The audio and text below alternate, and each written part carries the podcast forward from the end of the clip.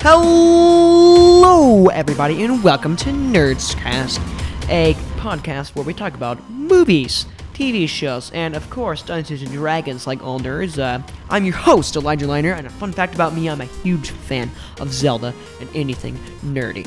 So, yes, it's something about me that many of you will probably get to hate. I might say a fun fact about me every t- episode, which comes out every Saturday, unless I am doing something.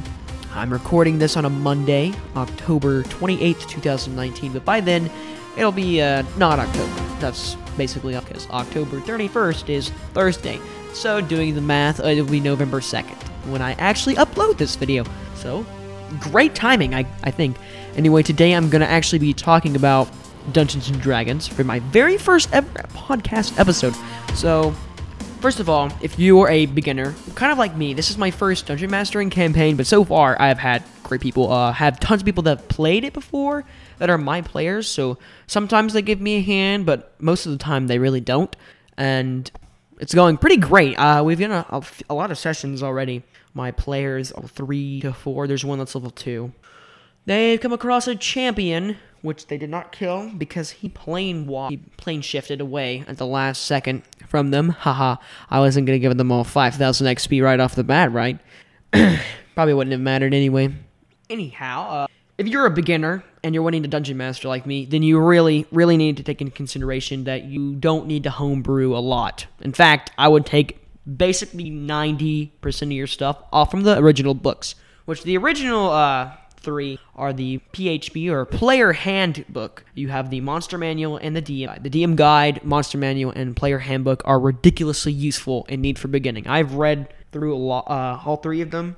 Uh, if you want Volo's Guide to Monster uh, Foes, I think it's Monsters or Foes, I'm not sure. Then yeah, you can get that stuff too. As well as um, dice set, you can find really cheap dice, and not to mention a DM screen. is a thirteen dollar Wizards of the Coast screen on Amazon for Prime. And if you don't like online shopping, it's easy. Go to your like look around for a nerd store or something. Like for me, I have a Game Exchange or a Hastings, which don't exist anymore, which I'm very sad. This is a little late, but I'm still sad Hastings isn't gone. They were my main source back then. Yes, yeah, so speaking of which, dungeon mastering is like they've been that like they're high level now and they haven't even gone through a dungeon. This next session coming up this Sunday will definitely be their first dungeoning session. Uh, one player won't be there, which is a but about your creating session. All right, early DMs out there, I do have a bit of advice. If you do have a player like me who is definitely evil, like very evil, like he becomes a terrorist very early on. Oh, sorry that this is gonna be a recurring thing where I go into this voice, which kind of comes like a mix between Kermit and and Yoda, but it's not really a thing yet. I would definitely try to avoid doing that, but it's okay. It's gonna be a thing now. Continuing on, early DMs. If you do have a player that's very chaotic, chaotic evil or very evil, there is certain ways to combat them. If you do have a player like a paladin who chose basically anyone evil will die, and basically, all you got to do is make that paladin stronger than the wizard or whatever the chaotic evil guy is. And then the paladin basically threatens him into being it. You can't make what your players want to be. So trying to do it normally would be oh well there's huge consequences for this make make the character almost die or even die and have him re-roll his whole character sheet telling him hey being evil isn't so fun so really try to play the game. You know, um, I do have a player like, but he's fine. Actually played Dungeons and Dragons before, so he knows what he's doing. He sells the main items a lot. So if you have a character who basically goes out of their way to get a really good weapon the first time, it is not their fault. It's definitely yours for even mentioning that there's something like that. For example, the Vorpal Sword. The Vorpal Sword can probably be given to someone at level 4 to 5. It's alright. It's like a lightsaber, basically, but black and it's shaped like a blade. And when it kills someone, it basically instantaneously disintegrates them and their items drop. One of my players, the Aasimar in the group, who is level 3, has this already. How? He went into a black market faction campaign and he found it in a weapon shop. And I put it in there because I did not expect them to find a black market at all. In fact, I expected them to find it way later. But apparently, they also joined the faction, so they are part of the black market themselves. The Aasimar also found a bag of holding when their partner on a black market sent mission to get to harvest giant elk um, antlers to create medicine for like 10 gold pieces, which gold pieces are pretty rare. Like platinum is like, oh my gosh, you are rich. You are like, wow, you're insane. So he was like, hey, I'm gonna. This guy, uh, the paladin that went with them, his name is Walden, level 5 paladin who has a sword. I forget the name. It is a sword that when you say Ignis, or which is like ignite in a different language, it the flames cover the sword. Like so, the blade of the sword is in normal flames. It does a two extra two d four um, fire damage to the short sword piercing. So that in fact is ridiculously good. And so this is exactly what happened. They came across when they were trying to find the Elk a champion who inevitably killed Walden, and that was his mission. Found out by a character named Morzan and he used his investigation tactics to find this out and he found out that that champion was totally undead. Not only that but he was totally being under control and he also had the ability to plane shift which the character tried to scan the planes because he's a plane to try to find him and he did not find him because scanning is ridiculously hard to scan that many planes.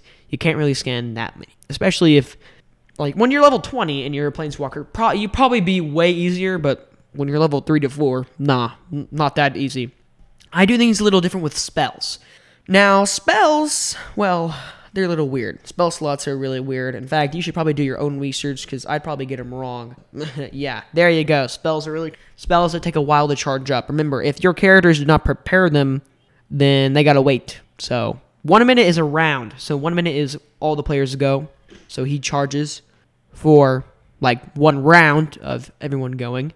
And that's for that's those type of spells. But if it's like a spell that lasts an hour, like the Shield of Faith lasts a long time, but it doesn't need any preparing time, if I'm correct. It um well, it adds two AC. It's pretty good.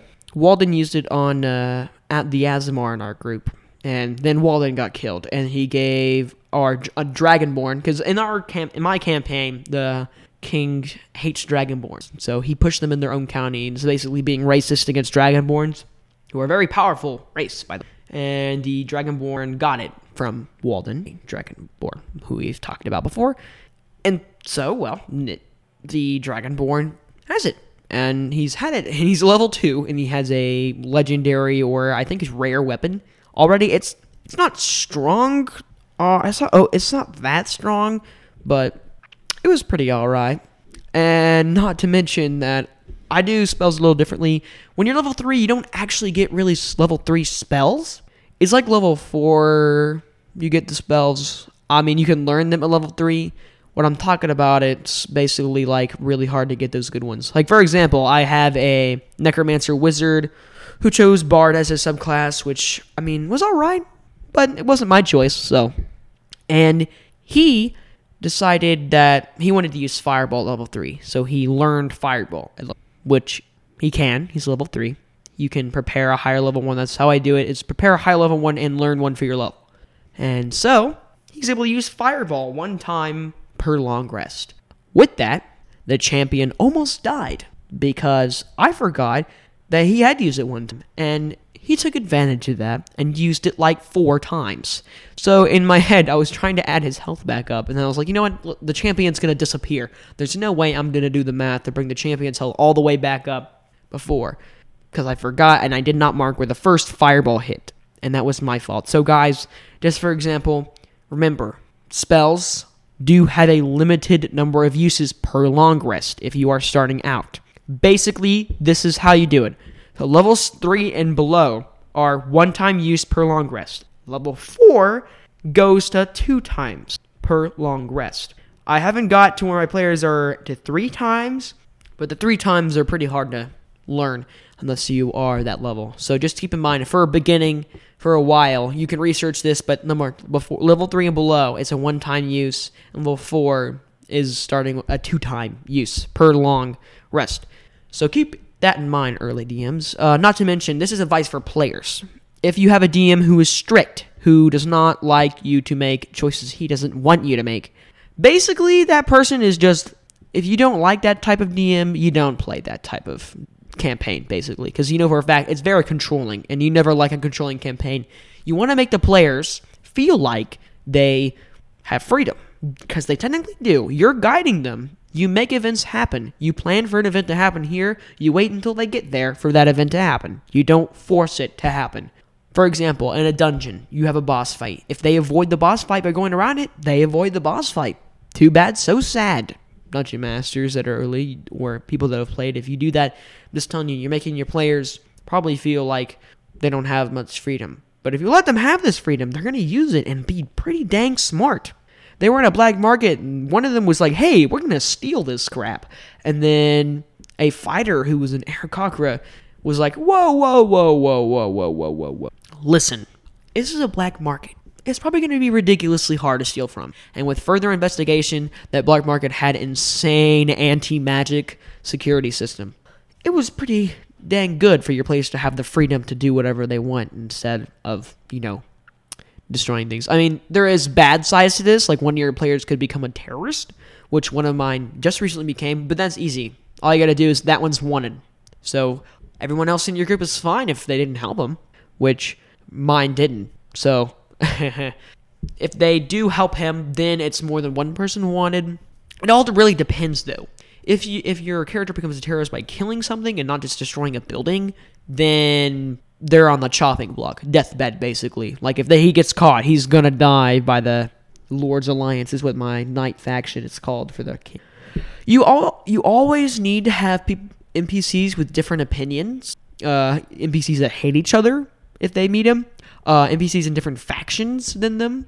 You also need to have factions is a good idea because then you can say, hey, what are my players like? For example, the Harper's faction, which is even in the uh, DM guide on 21 for all of you who are going along with me.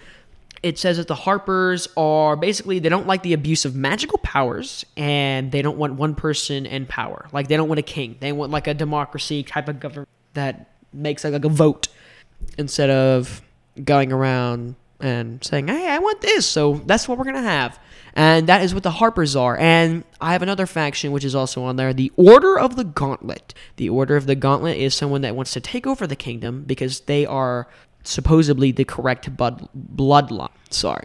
Uh, my players have not found the backstory for this faction, but it's also on page 21, and I made up the backstory. I just stole the name and logo. Sorry, but I'm gonna do that monsters. Monsters are a deep subject. You never know what monsters are what powerful and be a big threat. You always want more than one attacking at one time, because if not, your players are going to finish that person off fairly easily. A boss should not be by itself. It should have a weaker enemy by its side or something. They can they, they can easily dispose of. But it's one of that annoying like skeleton archer in the background who is shooting them, and they're like, "What the heck? We're trying to fight the boss." And it's very easy. Like for example, I put one champion up, up against six players. So if you have a pretty big group, they kill things very fast that are way above their level. Level threes and one level two, five level threes and one level two almost killed a level five champion with overpowered attacks with 5,000 experience points.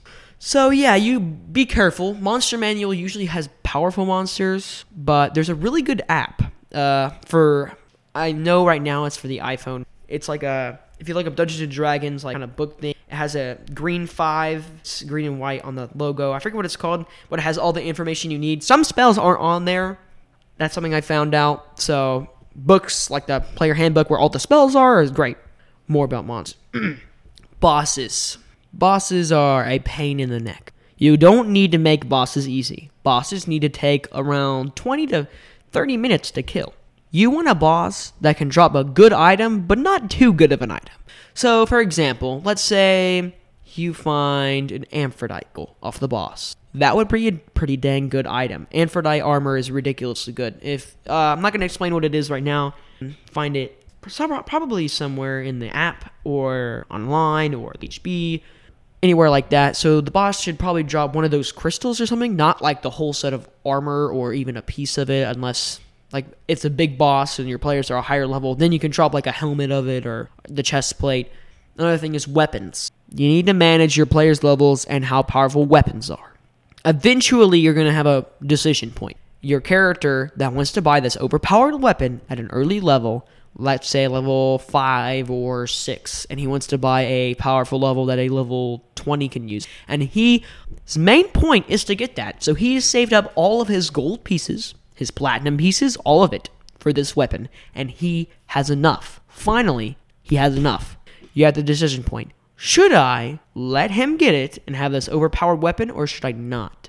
And here's what I would do. Yes, I would let him have it, but because of attunement and how powerful it is, I wouldn't let him use the full extent, or even maybe not let him use the magical powers until he gets, which should take a while for a level 20 weapon, or second choice, not let him have it and make the guy raise the price. And then, of course, you have that small chance that he charismas him to lower it back down. So there's that thing. So DMs out there, just basically don't put overpowered weapons up. Only put the overpowered ones in the hard shops when the players are in higher levels. Now, this is where I get onto one of my three final subjects. Number one here, it's pretty self-explanatory. It's called non-player characters. Non-player characters can be annoying. Make annoying ones that the players definitely don't like. Uh, make cool ones that the players love to interact with, and make one who just absolutely hates the players without even knowing and the players are busy trying to find out why.